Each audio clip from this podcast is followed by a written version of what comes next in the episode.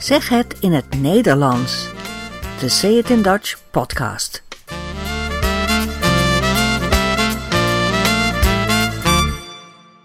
Nummer 20. Welkom bij deze podcast. In deze aflevering praten we over Martinus Nijhoff, over de Boekenweek en de provinciale verkiezingen. Het mediafragment gaat over water drinken. Is het wel zo gezond om veel water te drinken? We laten ook een typisch volksliedje horen. Dus veel luisterplezier bij deze twintigste aflevering van Zeg het in het Nederlands. Het is maart, de maand van de lente, de maand van de Boekenweek, de maand waarin we de klokken weer een uur vooruit moeten zetten voor de zomertijd. En dit jaar is maart ook de maand van de provinciale verkiezingen. We beginnen met de Boekenweek. In de allereerste aflevering van deze podcast zeg het in het Nederlands nummer 1 vorig jaar heb ik iets verteld over wat de Boekenweek precies is. En dit jaar hebben we alweer de 84ste aflevering van de Boekenweek en hij loopt van 23 tot en met 31 maart. Het thema is dit jaar De Moeder, de Vrouw. Dit komt uit een bekend gedicht, een sonnet van de dichter Martinus Nijhoff uit 1933. Hierin vertelt hij dat hij naar Zaltbommel gaat om de brug te zien, de Bommelse brug. Het gedicht gaat niet echt over de brug, maar over een vrouw die hij op een schip voorbij ziet varen. Hier hoor je het gedicht, voorgelezen door de popartiest Henny Vrienden. Ik ging naar Bommel om de brug te zien. Ik zag de nieuwe brug. Twee overzijden die elkaar vroeger schenen te vermijden, worden weer buren. Een minuut of tien dat ik daar lag, in het gras, mijn thee gedronken, mijn hoofd vol van het landschap, wijd en zijd. Laat mij daar midden uit de oneindigheid een stem vernemen dat mijn oren klonken. Het was een vrouw. Het schip dat zij bevoer kwam langzaam stroomaf door de brug gevaren. Zij was alleen aan dek, ze stond bij het roer. En wat zij zong hoorde ik dat psalmen waren. O, dacht ik, o, dat daar mijn moeder voer. Prijs God, zong zij, zijn hand zal u bewaren. Ja, ik ging naar Bommel, zegt de dichter. Dat is de plaats Zaltbommel, die aan de rivier de Waal ligt, in de provincie Gelderland. Zaltbommel is een middeleeuwse stad, echt oud. De stad wordt al in het jaar 850 genoemd. In die tijd waren vooral de steden aan de rivieren belangrijk, bijvoorbeeld Tiel of Utrecht, Deventer en Nijmegen. De steden in het westen van Nederland waren toen nog helemaal niet zo interessant. Dat is pas eeuwen later. Zaltbommel kennen we ook van een bekend volksliedje. De meeste Nederlanders kennen dit liedje wel. Schoolkinderen zingen het graag in de bus als ze op schoolreis gaan. En soldaten kunnen het zingen als ze marcheren. Of mensen die de vierdaagse lopen, de wandelaars. Het heeft namelijk heel veel coupletten. Het is een lang liedje. Er komt geen eind aan. Het gaat over een overstroming in Zaltbommel. En er komen allemaal rare dingen op het water voorbij drijven. Bijvoorbeeld de torenspits. Dat is het dak van de toren. Afijn, je moet het allemaal niet zo serieus nemen hoor.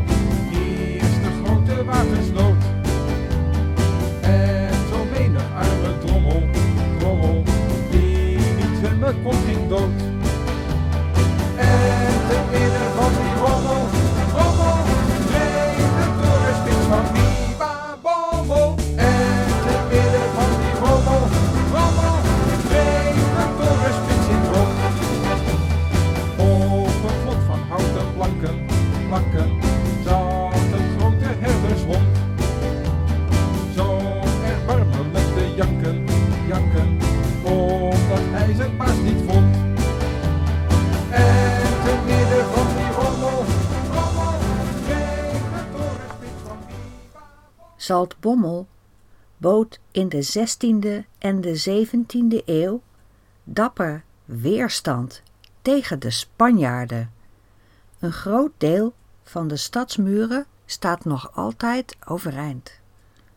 De beroemdste inwoner van Zaltbommel was Maarten van Rossum. Hij werd geboren in 1478.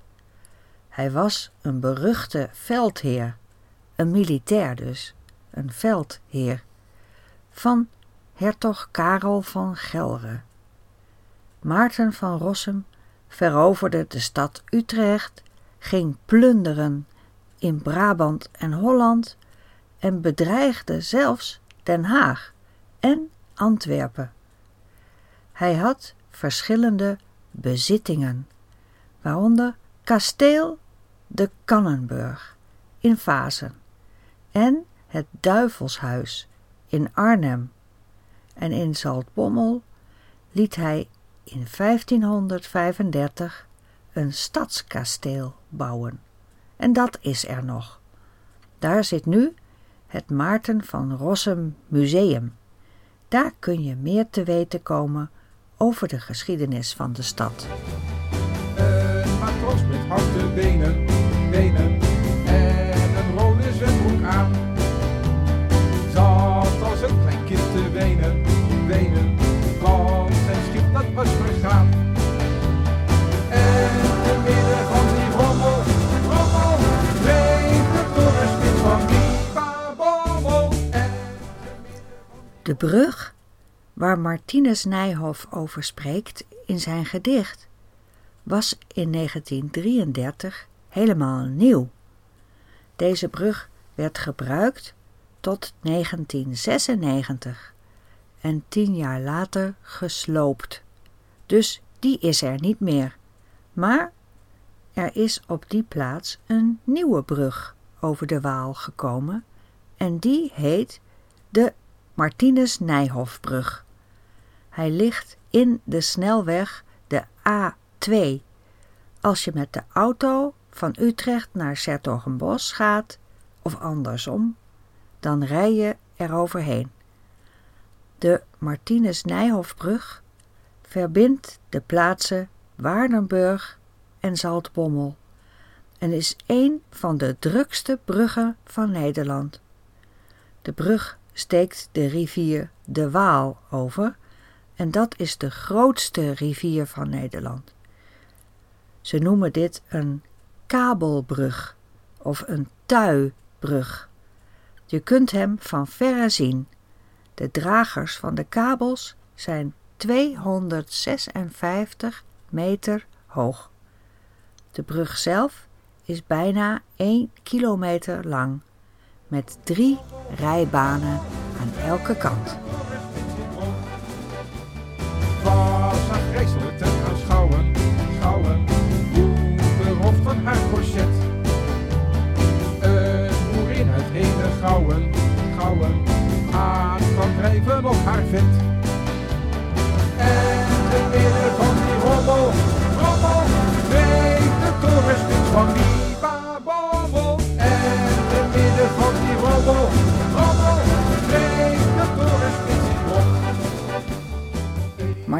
Nijhoff werd geboren in Den Haag op 20 april 1894.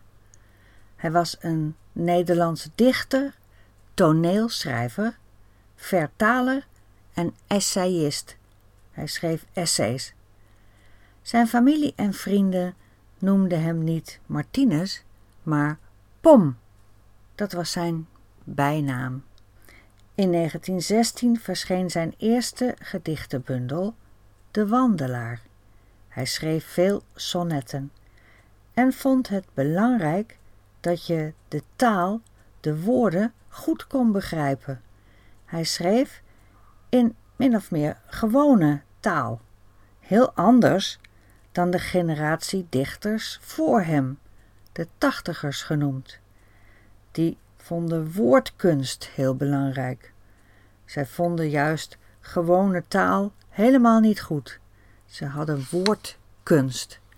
Maar Martinus wou dus begrijpelijk schrijven. Martinus Nijhoff schrijft over motieven als de moeder, het kind, de soldaat en er komen ook vaak christelijke motieven in zijn werk naar voren. Hij vertaalde ook veel boeken. Ene man met verse broodjes, broodjes, dreef des bakkers jongste kind. Zwaaide met zijn blote pootjes, pootjes, en stond uren in de wind. En te midden van die rommel Hij heeft veel gereisd en woonde een tijd lang in Frankrijk, in Denemarken, Zweden, Italië en Engeland. In de Tweede Wereldoorlog zat hij in het verzet. Hij weigerde te werken voor de Duitsers en moest een tijd lang onderduiken. In 1943 deed hij mee aan de organisatie van een aanslag op het Amsterdams bevolkingsregister. Hij had verstand van explosieven, dankzij zijn tijd in het leger. Daarom kon hij de verzetstrijders goede adviezen geven. Tijdens de hongerwinter van 1944 deelde Martinus Nijhoff vanuit zijn huis dagelijks eten uit aan de kinderen, tot zijn eigen voorraden op waren. Hij woonde tot aan zijn dood in de kleine kazernestraat in Den Haag. In januari 1953 stierf hij aan een hartaanval. Het graf van Nijhoff kun je vinden op het kerkhof Westduin in Den Haag. Na zijn dood in 1953 werd de Martinus Nijhoff prijs ingesteld. Die wordt jaarlijks toegekend voor goed vertaalwerk in het Nederlands of uit het Nederlands. De Martinus Nijhoffprijs. Vloer met nog wat planken, planken, dreef de doopsgezin de school. Jongens gingen uit de banken, banken, klapten leren aan hun zoon. Zijn gedicht De Moeder, de Vrouw is nu dus gebruikt voor het thema van de Boekenweek van dit jaar. Het moederschap in het bijzonder, zegt de organisator, het CPNB. Iedereen heeft een moeder en in boeken, fictie en non-fictie, lees je vaak over moeders of de relatie van de schrijver met zijn of haar moeder. Dus boeken genoeg. Toen het thema in juni vorig jaar bekend werd gemaakt, kwam er een klein relletje in Nederland. Er was ophef, er was commotie. Er waren boze vrouwen die het belachelijk vonden dat het Boekenweek-essay over het onderwerp moederschap geschreven was door een man, Murat Isik. En dat het Boekenweekgeschenk ook al door een man was geschreven, namelijk Jan Siebelink. En er waren ook boze vrouwen die vonden dat het onderwerp moederschap veel te cliché was. Vrouwen hebben veel meer rollen dan alleen moeder zijn, zeiden ze. In een fort met lekkere banden, banden, zat een rijke kruidenier. Tussen zijn verkleumde handen, handen, klemde hij een heel vak bier. De organisatie CPNB verdedigde zich. Bij ons werken heel veel vrouwen, zeiden ze. En we krijgen binnenkort een vrouwelijke directeur. En we zeggen helemaal niet dat alle vrouwen alleen maar moeder kunnen worden. En vorige jaren is het Boekenweekgeschenk ook best vaak door een vrouw geschreven. Maar een uitgever van feministische boeken maakte gebruik van het relletje en vroeg alle vrouwelijke schrijvers een alternatief boekenweekgeschenk te schrijven. En de mooiste zou door deze feministische uitgever worden gepubliceerd. Ik moet eerlijk zeggen dat ik er daarna niet zoveel meer van gehoord heb. Maar misschien is er eind maart een leuke verrassing.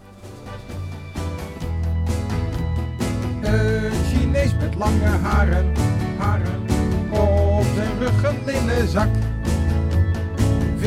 Viste met machine garen, sinaasappelen en tabak.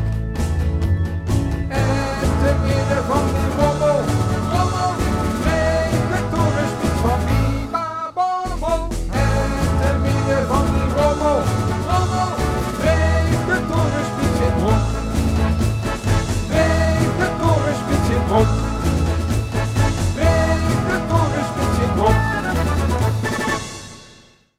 Zoals gezegd zijn er deze maand verkiezingen op 20 maart.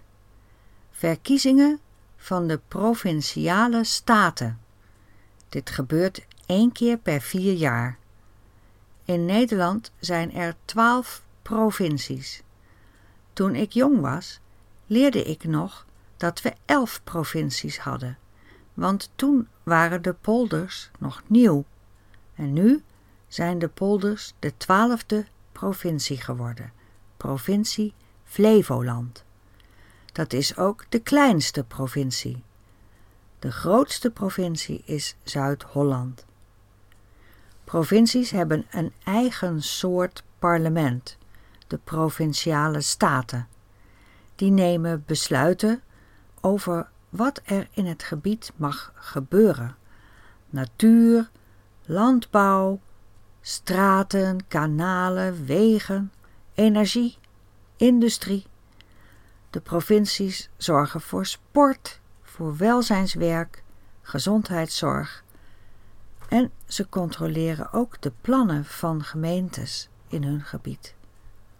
En wat ze ook doen, zij kiezen over twee maanden de Eerste Kamer. Dat is de Senaat van Nederland.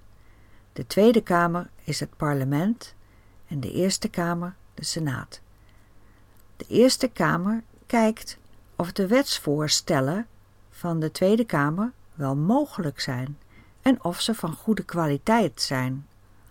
De leden van deze Senaat worden dus vanuit de provincies gekozen. Dus als daar in de provincies veel andere partijen worden gekozen, dan wordt de Eerste Kamer ook heel anders. En dan kan het voor het parlement ook anders worden om de wetten goedgekeurd te krijgen. Misschien heeft de regering dan geen meerderheid meer. Dit jaar is het erg spannend.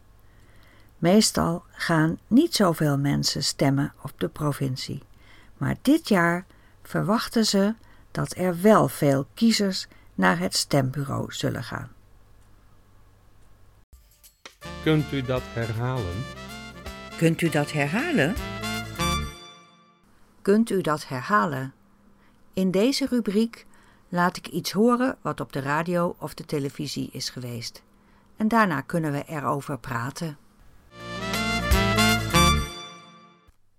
In dit mediafragment hoor je reacties op een reclamespotje over water. Op de radio kon je namelijk een reclamespotje van een zorgverzekering horen. Daarin geven ze het advies om meer water te drinken. De redactie gaat praten met de mensen van de zorgverzekering en daarna leggen ze een paar stellingen voor aan twee experts. Een nefroloog, dat is een medisch specialist die alles weet over nieren, en een gezondheidscoach. Ze leggen de stellingen ook voor aan een paar mensen op straat. Eerst hoor je het spotje. Goeiedag. Hoeveel glazen water heb jij gedronken vandaag? Als je in de gelegenheid bent, neem dan even een glaasje. Als je in de gelegenheid bent. Dat betekent als je de kans hebt om het te doen. Als je het kunt doen. Nu hoor je de presentatoren van het programma. Hoeveel heb jij gedronken? Ja, twee van die flesjes wel, denk ik. Ja. ik ook zoiets. Ja. Ja. het is een boodschap van zorgverzekeraar Mensis. Drink genoeg water, zeggen zij dus. Want blijkbaar doen we dat niet genoeg. doen allemaal wat minder gezond dan eigenlijk nodig is. En dat is met water drinken ook het geval. En daarom willen we met Samen Gezond mensen een steuntje in de rug geven... om te helpen onthouden dat ze genoeg water drinken. De man van de zorgverzekering vertelt over de actie Samen Gezond, waar het radiospotje bij hoort. Ze willen ons een steuntje in de rug geven. Een steuntje in de rug geven betekent ondersteunen, helpen, een hand tegen de rug duwen, om te zorgen dat je niet valt, om te zorgen dat je verder kunt gaan. Ze een steuntje in de rug geven om te helpen onthouden dat ze genoeg water drinken. Want we drinken te weinig. We drinken een beetje te weinig. Een paar glazen water meer per dag zou, eh, zou goed zijn. Gezond. Gezond, ja. Maar hoe gezond is water nu eigenlijk voor je? Water. Het zit ingebakken in ons systeem. Overal zie je mensen met flesjes water rondlopen. Ga je uit eten, dan het eerste wat je krijgt is al een karaf water of een fles water. Ze vragen wat wilt u drinken aan water. Water drinken vinden we altijd heel gezond. Maar inderdaad, is dat ook zo? We leggen een aantal stellingen voor. Eerst de reacties op straat. Te weinig water is hoofdpijn. Ja. Ja, ja, ja. ja. En eh, waarom dan? Nou ja, dan eh, je hersenen die drogen uit. En dan de experts. Ja, absoluut. Ja, de uitdroging van te weinig hebben gedronken, van een kater hebben en dus te weinig water hebben gedronken. De gezondheidscoach die zegt dat je niet moet uitdrogen. Dat gebeurt als je te weinig drinkt, maar ook als je een kater hebt. Een kater, dat is wat je s'morgens voelt als je gisteravond te veel alcohol hebt gedronken. Als je dorst hebt, als je hartstikke uitgedroogd bent, dan krijg je vaak ook hoofdpijn. Betekent te weinig water een slechte adem? Nee, dat denk ik niet. Nee. Ja, absoluut. Ja, want de, het niet goed kunnen afvoeren van afvalstoffen leidt ertoe dat je het gaat ruiken. Afvalstoffen afvoeren. Als je niet drinkt, blijft er afval, rommel in je mond achter, zegt de gezondheidscoach. Je brengt die afvalstoffen niet weg. Daarom gaat je adem ruiken, zegt hij. Maar de nefroloog zegt iets anders. Volgens mij kun je net zo goed je mond spoelen, maar ik zou de tandarts even vragen. Of gewoon even je tanden poetsen. Anderhalf tot twee liter per dag drinken. Ja, ongeveer. Ja. En waarom? Ja, voelt gewoon goed. Ik doe het niet, maar het is wel het advies. Ja, beter dan minder. Het is niet ongezond voor je, maar of het nou beter voor je gezondheid is, dat valt te betwijfelen. Dat valt te betwijfelen. Daar mag je vraagtekens bij zetten. Je moet ook weer niet te veel water drinken, want dan, uh, dat is niet goed. Veel water drinken betekent afvallen. Als je niet eet wel. Want ze eten gewoon minder. Je gaat iets meer energie verbranden, dus je zou er in theorie wat van kunnen afvallen. Eh, maar een boterham met kaas eh, laten staan is denk ik veel effectiever. Afvallen betekent gewicht, kilo's verliezen. Veel water drinken, dan word je minder zwaar. De arts zegt dat je beter een boterham met kaas kunt laten staan. Als je iets laat staan, dan eet je het niet op. Bijvoorbeeld, de kat heeft het vlees laten staan. De nefroloog zegt dus: je kunt beter een boterham met kaas laten staan om af te vallen. Goed voor je huid, zegt u? Nou, dat is de volgende stelling. Is het ook goed voor je huid? Ja, zeker. Dan reinigt het een beetje, denk ik. Het reinigt het een beetje, denk ik. Het maakt je huid een beetje schoon. Dat denk ik wel. Kijk maar naar onze huid. Dat is best mooi. Oh, vast. Net als een eh, sinaasappel. Als die eh, oud is, dan eh, wordt die rimpelig. Ja, dat zou je zeggen. hè. Eh, maar dat heeft toch te maken met die gelei- gelei-achtige moleculen onder de huid. En niet met water drinken. Tot slot, Mijn beste tip is om aan te nemen dat meer water goed voor je is. En om het klaar te gaan zetten op je aan. Je moet een glaasje of flesje water klaarzetten op het aanrecht. Dat is in de keuken, vlak bij de kraan waar je water kunt halen. De laatste tip komt van de specialist. Goed naar je eigen lichaam luisteren. Als je gewoon gezond bent, dan geeft het je je eigen lichaam wel aan hoeveel je moet drinken. En kun je daar prima naar luisteren.